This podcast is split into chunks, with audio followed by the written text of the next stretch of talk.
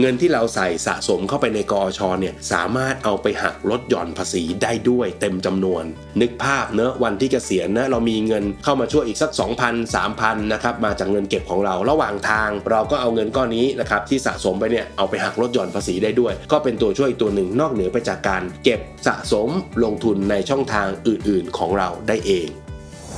Fast Word Podcast Money Buddy รายการการเงินคู่คิดสำหรับฟรีแลนซ์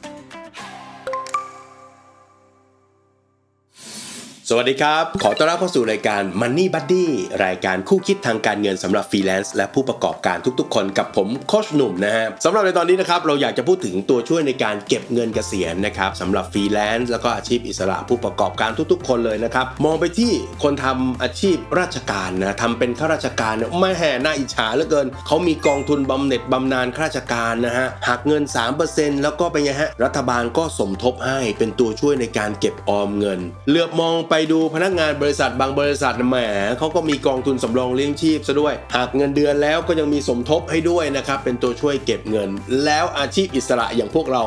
ใครบ้างจะช่วยสำหรับคนที่ทำอาชีพอิสระนะครับฟรีแลนซ์ผู้ประกอบการต่างๆเนี่ยนะครับก็สามารถเก็บเงินเพื่อการเกษียณได้นะครับและสามารถเริ่มต้นเก็บได้ตั้งแต่ตอนอายุ 15 ปี ไปจนถึงอายุ 60 ปีได้เลยนะครับซึ่งเครื่องมือที่เป็นตัวช่วยนี้ก็คือเครื่องมือที่ชื่อว่ากองทุนการออมแห่งชาติหรือกอช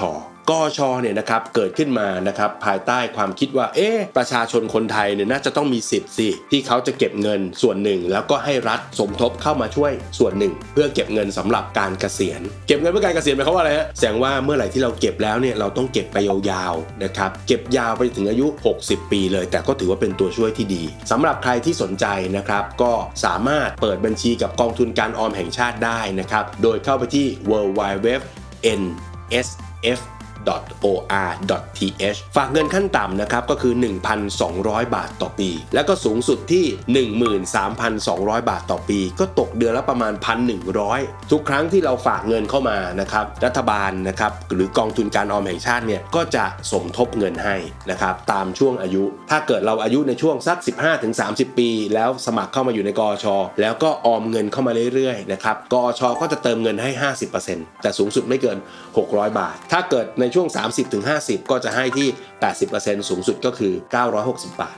50-60 ปีนี่ก็จะให้ 100%เลยนะครับ ก็ตก 1,200 บาทต่อปีนะครับ ไม่ได้เยอะมาก แต่ถ้าเทียบว่าเราสะสมเงินส่วนหนึ่ง แล้วก็มีเงินที่ได้มาเป็นเงินเปล่าๆ มองในมุมหนึ่งก็เป็นผลตอบแทนของการลงทุนได้ด้วยเหมือนกัน ถ้าเราสะสมต่อเนื่องอย่างนี้ไปเรื่อยๆ นะครับ จนถึงอายุ 60 จะเกิดอะไรขึ้น กอชก็จะเอาเงินออมทั้งหมดของเราเนี่ยนะครับ ซึ่ง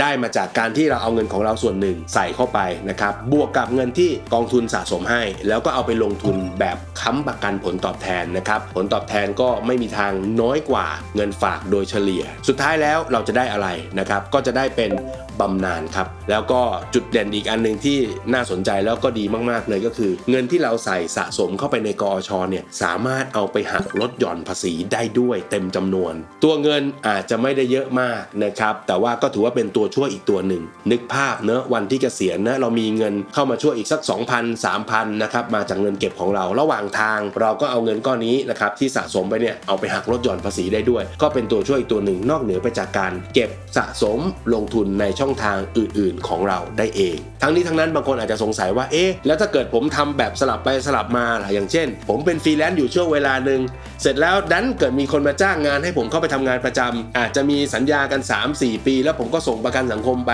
แบบนี้ต้องทำยังไงนะครับ โดยหลักของกอชเนี่ยก็ง่ายๆครับ ตอนที่เราทำอิสระเราก็ส่งกอชพอเราถูกเชิญเข้าไปทำงาน เราก็ส่งเป็นประกันสังคม หยุดกอชไปก่อน พอออกจากงานประจำออกมาเราก็มาส่งกอชต่อ เมื่อเกษียณเราก็จะได้เงินจากทั้งทั้งสองทางเป็นตัวช่วยเพราะเป็นเงินเก็บของเรานะครับและนี่คือ Money Buddy นะครับรายการคู่คิดทางการเงินสำหรับฟรีแลนซ์และผู้ประกอบการทุกๆ คนนะครับติดตามเราได้ในทุกช่องทางของ Fast Work Podcast นะครับ ทุกๆ สัปดาห์จะมี EP ใหม่ๆ เรื่องราวดีๆทางการเงินที่เป็นประโยชน์กับคุณแน่นอนนะครับรับประกันเลยนะครับสำหรับใน EP นี้นะครับขอบคุณมากๆสำหรับการติดตามนะครับแล้วพบกันใหม่ใน EP หน้า EP นี้ลาไปก่อนครับ สวัสดีครับ